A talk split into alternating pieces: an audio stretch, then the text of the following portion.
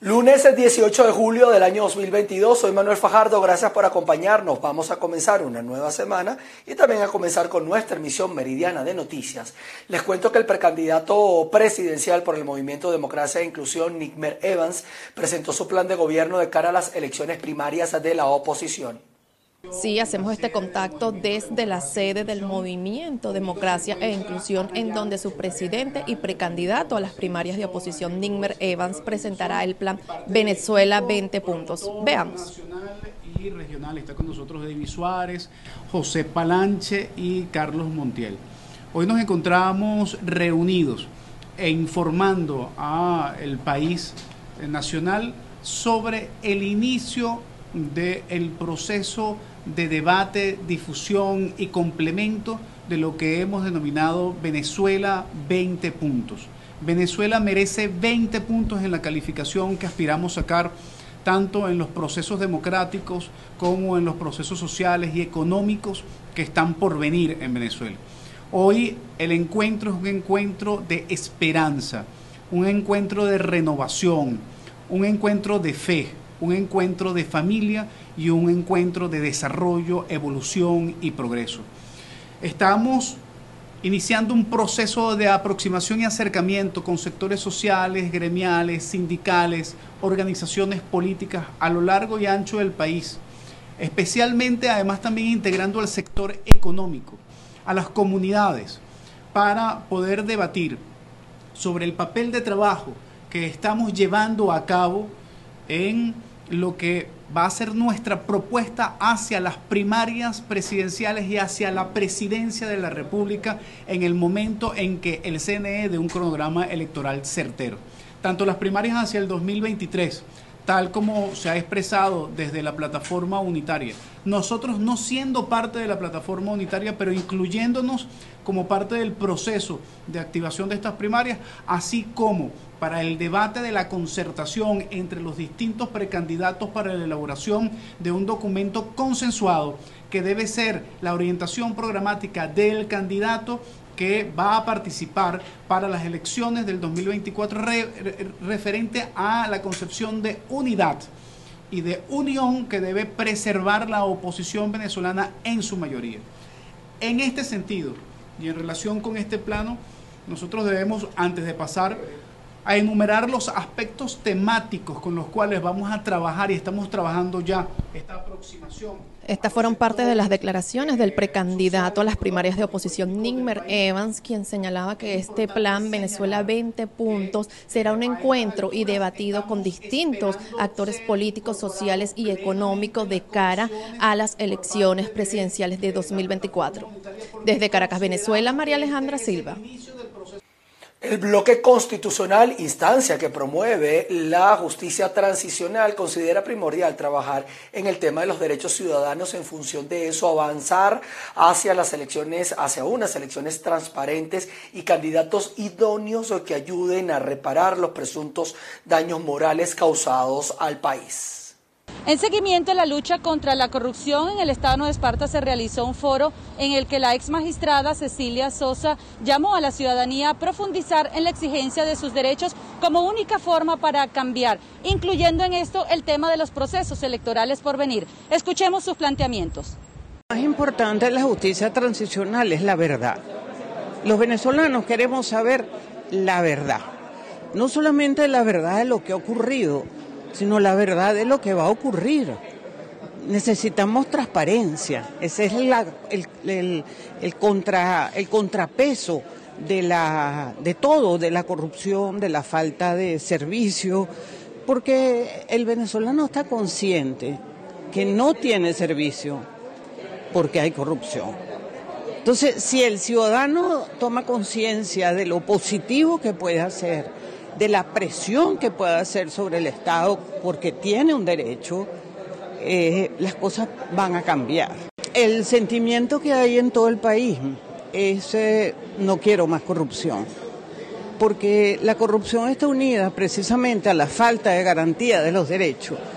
Si tenemos un Estado sin dinero, si se han robado el dinero, ¿cómo, cómo garantiza eh, que tengamos un metro eficiente, que tengamos transporte colectivo eficiente, que tengamos hospitales eficientes, que tengamos educación eficiente, educación pública eficiente, de manera que eh, está muy vinculada, tiene un nexo muy directo el hecho de que, bueno, ya como que no somos un Estado rico, ya como que somos un Estado de grandes limitaciones económicas y la línea fundamental es, basta, no quiero más corrupción, no queremos candidatos corruptos a la presidencia. Queremos gente honesta, queremos gente que siembre la honestidad también en todos los venezolanos. La presencia en este foro de miembros de Transparencia Venezuela también llevó a renovar las herramientas para luchar contra la corrupción. Desde la isla de Margarita, Ana Carolina Arias. La red Clamor y Defensores de Vida iniciaron en el Estado Falcón una campaña de prevención y visibilización del delito de trata de personas. Buenas tardes, gracias por el contacto. Hagamos ruido, hablemos de trata. Es una campaña que lleva a cabo la Red Eclesial Latinoamericana Clamor, conjuntamente con la organización Defensores de Vida, quienes trabajan a favor de las víctimas de trata de personas, migrantes y refugiados. Esta campaña se lleva a cabo aquí en el estado Falcón para prevenir y visibilizar el delito de trata de personas. Conjunto con la red seguimos el trabajo de esta campaña que hemos diseñado para visibilizar el delito, como una manera de prevención. Y lo hemos llamado así, hagamos ruido, hablemos de la trata. Hagamos que, la gente pregunte, que la gente reconozca, que se pueda ver que la situación existe, que el mal está y que, y qué podemos hacer. Yo creo mucho en que si las personas están informadas, las personas pueden prevenirse. Creo que hace falta una campaña para que visibilicemos el mal, para que la gente lo reconozca, para que la gente cree, le cree mala vibra esas cosas tan fáciles, esos ofrecimientos tan milagrosos de ganar plata, de salir del pobre y de todas esas cosas que muchas veces son las ofertas engañosas en las que cae la gente. Conocemos de casos de que sí existen. Conocemos de que hay inmigración, de que hay tráfico de personas y donde hay todo eso está el peligro de que sí exista la trata de personas. Vale destacar que esta campaña se lleva a cabo en los estados fronterizos del país. Es parte de la información que tenemos desde el estado Falcón. Continuamos con más de Noticias BPI TV. Y el Consejo Legislativo del Estado de Mérida ha denunciado un aumento de presuntos casos de violencia autoinfligida en la población, lo que los motiva a crear una campaña de prevención ante estos hechos. Amigos de BPI TV, en el Estado de Mérida los representantes del Consejo Legislativo se han pronunciado frente al aumento de casos de violencia autoinfligida que se registran en este estado de la región andina del país. Escuchemos las declaraciones. Queremos expresar nuestra preocupación por lo que está sucediendo, sobre todo con los jóvenes merideños. Hemos visto cómo en las últimas semanas ha aumentado considerablemente la tasa de suicidios e intentos de suicidio dentro de la sociedad merideña. Esto es algo que nos preocupa muchísimo porque hemos visto cómo, debido a la crisis que se está viviendo, sobre todo en el municipio de Libertador, donde vemos que la economía se ha paralizado, donde vemos que quizás los jóvenes no tienen tantas oportunidades de surgir en materia no solo económica, sino desarrollar sus planes personales, sus proyectos de vida, pues vemos cómo esto ha aumentado la tasa de suicidios y esto es algo que debe prender las alarmas de toda la sociedad, no solamente de los políticos, sino de los ciudadanos en general, porque es algo muy delicado, porque estamos hablando de las futuras generaciones que tienen que reconstruir este país. Es por eso que nosotros desde Voluntad Popular nos ponemos a la orden. Sabemos que hay muchas organizaciones como la Federación de Psicólogos de Venezuela que incluso en línea prestan apoyo. Es importante que las personas sepan que si sienten algún tipo de problema tienen que hablar, tienen que buscar una persona con quien comunicarse porque a veces simplemente conversando con alguien, simplemente escuchando una opinión distinta, a veces los problemas son menos delicados. En Voluntad Popular estamos preparando una campaña llamada Stop Suicidio para concientizar a los ciudadanos sobre esta crisis que se está viviendo tan delicada. Pero más allá de crear esta campaña, nosotros estamos planteando generar propuestas de cómo puede mejorar la economía en el Estado, de cómo las condiciones pueden ser diferentes, cómo nosotros desde Voluntad Popular, en mi caso del Consejo Legislativo, podemos darle herramientas a los jóvenes para que vean que en Mérida sí hay condiciones, sí hay futuro y dejen de atentar contra sus vidas. En los últimos años, según el Observatorio Venezolano de Violencia, Mérida ha sido uno de los estados menos violentos del país. Sin embargo, ha sido el estado con mayor casos de violencia autoinfligida. Desde el estado de Mérida, José Gregorio Rojas, BPI TV. Pasando a otras informaciones, les cuento que la Expo Portuguesa Productiva 2022 es un evento que busca exaltar las potencialidades de inversión en la región llanera. Vamos a ver de qué se trata en el siguiente informe. Todos los indicadores nos dicen, será la Expo más grande del país, de igual manera la tercera a nivel de la región de Sudamérica y las perspectivas que tenemos es son sumamente altas para el desarrollo de nuestro Estado portuguesa. Y a su vez queremos agradecer altamente la participación de todos los expositores, a todo el sector productivo primario de nuestro Estado y por supuesto a todo el sector empresarial que produce, que se quedó en Venezuela, que siguió echando adelante sus plantas, sus hoteles, su infraestructura, que, que siguió creyendo en este país y que hoy definitivamente mantienen a Portuguesa como el Estado que produce más alimento para nuestra República.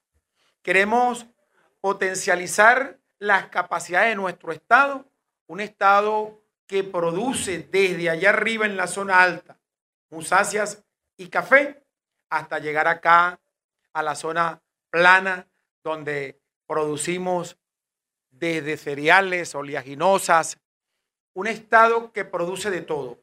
Sí, efectivamente tenemos 830 están a disposición acá en la Expo Productiva, Expo Portuguesa Productiva 2022. Tenemos 250 mil metros cuadrados para cubrir en la Expo. Tenemos más de 700 marcas que se van a exponer en la Expo tenemos empresas nacionales del Estado portuguesa y empresas que tienen incluso eh, tienen negocios fuera eh, internacional, empresas exportadoras. Tenemos un espacio muy interesante para atender al sector de emprendimiento, de emprendedores, eh, de nuevos creadores, de tecnología, de turismo, de entretenimiento, agroindustria, pecuaria, eh, como lo dijo el ciudadano gobernador, ovino caprina, bovina, piscícola. Tenemos una amplitud, tenemos más de 22 rubros por atender o sectores económicos que se van a atender. Mientras esto sucede, en el estado Lara, el sindicato de transporte exigió a las autoridades elevar el costo del pasaje a 5 bolívares, monto que pudiera ayudarles al mantenimiento de las unidades, lo que conllevaría a un mejor servicio. Muy buenas tardes, feliz inicio de semana. Como cada año, el sector transporte en toda Venezuela solicita un aumento en el costo del pasaje para poder lidiar con los gastos que amerita mantener una unidad y prestar el servicio de traslado a los usuarios. En el caso del Estado Lara, están pidiendo que la tarifa pase de 2 bolívares a 5 bolívares. Allí tenemos que estudiar los recorridos, la factibilidad del recorrido, si son recorridos accidentados, si son recorridos con subidas, bajadas, eh, la distancia de los mismos, para poder hacer un ajuste real que realmente a nosotros sea un ganar y ganar, tanto para el usuario como para el pueblo del transporte. Que en sí aquí nosotros siempre nos hemos caracterizado por transportar a nuestros usuarios tengan o no tengan el pasaje completo. Por lo general, tú te montas en una unidad cuando estaba, por ejemplo, a dos bolívares y a veces cargaban un bolívar, igualmente se le hacía el traslado. Ahora, con los tres bolívares es igual. Si no tiene los tres bolívares, tiene esos dos bolívares, se le hace el traslado, no se le va a bajar de la unidad. En días pasados, el sindicato automotor se reunió con las autoridades municipales, regionales e incluso con el ministro de Transporte en una visita que hizo al estado Lara. Cabe destacar que en este encuentro se llevaron a cabo mesas de trabajo en donde se elevaron cuáles son las principales quejas que tiene este sector, destacando la falta de repuesto para las unidades de transporte y también la falla de gasolina que les afecta, puesto que aunque son un sector priorizado, no les garantizan el combustible para ellos prestar un debido servicio. Desde Barquisimeto, en el estado Lara, reportó para ustedes Andreina Ramos. El Congreso de Colombia se va a instalar el próximo miércoles 20 eh, de julio, pero ya los partidos políticos eh, están acordando cómo se va a conformar esta directiva. En el Senado ya hay definiciones, solo faltan acuerdos para la Cámara de Representantes. Hola, ¿qué tal? Gracias por el contacto. Efectivamente, a pocas horas de la instalación del nuevo periodo del Congreso de la República 2022-2026, que se realizará este miércoles 20 de julio, Día de la Independencia Nacional, ya se conocen los acuerdos a los que llegaron los partidos políticos para la conformación de las mesas directivas. El primer año, Roy Barrera será el presidente del Congreso, con el apoyo del pacto histórico y la mayoría de los partidos políticos, a pesar de que Gustavo Bolívar y Piedad Córdoba, figuras conocidas dentro de la alianza de izquierda, no lo respalden. En el segundo año, la presidencia del Congreso le corresponderá a la Alianza Verde. Se está discutiendo si sería Angélica Lozano, recordemos la pareja de la alcaldesa Claudia López, Inti Asprilla, reconocido en la Alianza Verde, o el analista Ariel Ávila, también muy conocido en los medios de comunicación. El tercer año, la presidencia del Senado, que por ende también corresponde a la presidencia del Congreso, es para el Partido Conservador. Se discute si sería Carlos Andrés Trujillo, el presidente de esa organización política, o Nadia Blel, la mujer más votada del Partido Conservador. Y el cuarto año, la presidencia del Congreso recaerá en el Partido Liberal. Está en discusión si sería Lidio García, él es un senador amigo del expresidente César Gaviria, o sería Alejandro Carlos Chacón, que ya fue presidente de la Cámara de Representantes y es del Departamento de Norte de Santander. En cuanto a la Cámara Baja, solo la Cámara de Representantes se está dando información sobre este primer año. Está la disyuntiva si será David Racero del Pacto Histórico o Carlos Ardila o Andrés Calle, ambos del Partido Liberal pero aún no hay ningún acuerdo confirmado para la Cámara de Representantes. Y para finalizar con materia política, entre hoy y mañana se reúne el único partido de oposición, es decir, el Centro Democrático, en un cónclave liderado por el expresidente Álvaro Uribe. Al parecer, además de la agenda legislativa de estos próximos cuatro años, el uribismo está tratando de modificar los estatutos de su partido, o más que modificar los estatutos, cambiar la forma como se dirige esa organización política. Actualmente la directora es Nubia Estela Martínez, pero ha trascendido que posiblemente se discutirá la posibilidad de que no sea una sola figura la que dirija el partido, sino cuatro o cinco congresistas como líderes quienes deliberarán previamente a la toma de decisiones en el único partido de oposición. Esto será el día de hoy y el día de mañana, por lo que este martes se conocería cuáles serían las conclusiones de esta reunión. Con esta información de actualización política, los invito para que continúen con la emisión meridiana de VPI TV Noticias.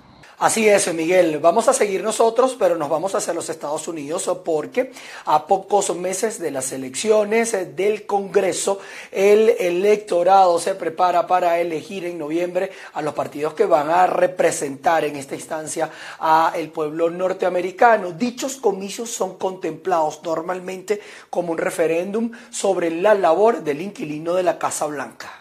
Los comicios que se celebran en Estados Unidos en noviembre son contemplados normalmente como un referéndum a la labor del presidente, pese a que en estos únicamente se renuevan las dos cámaras del legislativo, además de otros puestos en instituciones estatales y locales. Algunos de los lastres con los que carga Joe Biden es la inflación, la pandemia y la falta de contundencia de tocar temas como el aborto. Esto ha significado ponerle fin a la luna de miel entre el mandatario y parte del electorado demócrata. Según varios sondeos publicados esta semana, la valoración del presidente ha caído en picada hasta alcanzar sus niveles más bajos desde que llegó a la Casa Blanca en 2021. Richard es un demócrata de toda la vida que votó por Biden. Creo que el presidente necesita ser más agresivo a la hora de presentar sus propuestas y más directo en los enfoques que va a adoptar sobre estos temas. Siento que todavía está intentando apelar a ambos lados en cualquier asunto y esa no es realmente una opción en este punto. Mientras tanto, hay otros que piensan que Biden debería retirarse por su avanzada edad y sugirieron que era la hora de las generaciones más jóvenes para estar en el poder. En otras noticias, el presidente de Ucrania, Volodymyr Zelensky, destituyó a la fiscal general y al responsable de la agencia de seguridad en ese país en plena ola de sospechas por casos de traición de funcionarios en puestos de seguridad. Zelensky, que em, aseguró que se estaban investigando cerca de unos 650 casos susceptibles de traición y de ayuda ante el eh, posible, ante la posible complicidad eh, em, de ellos con el enemigo entre ellos funcionarios ucranianos, 60 de los cuales permanecieron en territorios ocupados por Rusia. Así las cosas, Corea del Sur ha publicado un video donde las autoridades entregan a dos marinos norcoreanos a su país. Veamos en detalle la nota. El gobierno surcoreano publicó este video en el que se ve a funcionarios locales entregar a las autoridades del país vecino a dos marineros norcoreanos que desertaron al sur tras asesinar supuestamente a parte de la tripulación con la que trabajaban. Este caso ha desatado críticas por la celeridad con la que se llevó a cabo la repatriación. El video de unos cuatro minutos de duración y publicado por el Ministerio de Unificación muestra la entrega de dos pescadores norcoreanos que arribaron por mar al territorio sureño en noviembre de 2019. Las imágenes muestran cómo uno de los marineros se resiste y tiene que ser levantado del suelo y arrastrado a través de la línea de demarcación militar que separa la franja surcoreana de la norcoreana.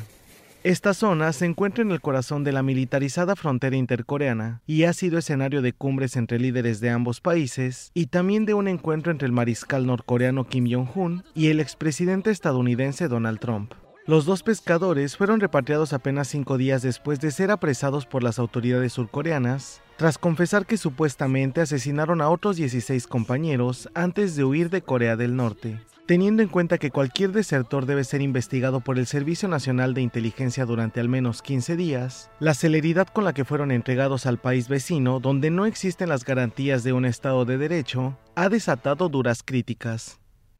El actual presidente surcoreano, el conservador Yoon Suk Yeol, se ha comprometido a que la investigación sea transparente. Y en Malasia las autoridades de ese país confiscaron un contenedor valorado en unos 18 millones de dólares estadounidenses con partes de animales. Las autoridades malasias han informado este lunes de que se han incautado un contenedor procedente de África que almacenaba 6 toneladas de colmillos de elefante, escamas de pangolín y esqueletos y huesos de otros animales con un valor estimado en 18 millones de dólares. El Departamento de Aduanas Malasio subrayó en un comunicado que el material se hallaba escondido tras madera cerrada en un barco procedente de África que fue inspeccionado en Malasia el 10 de julio.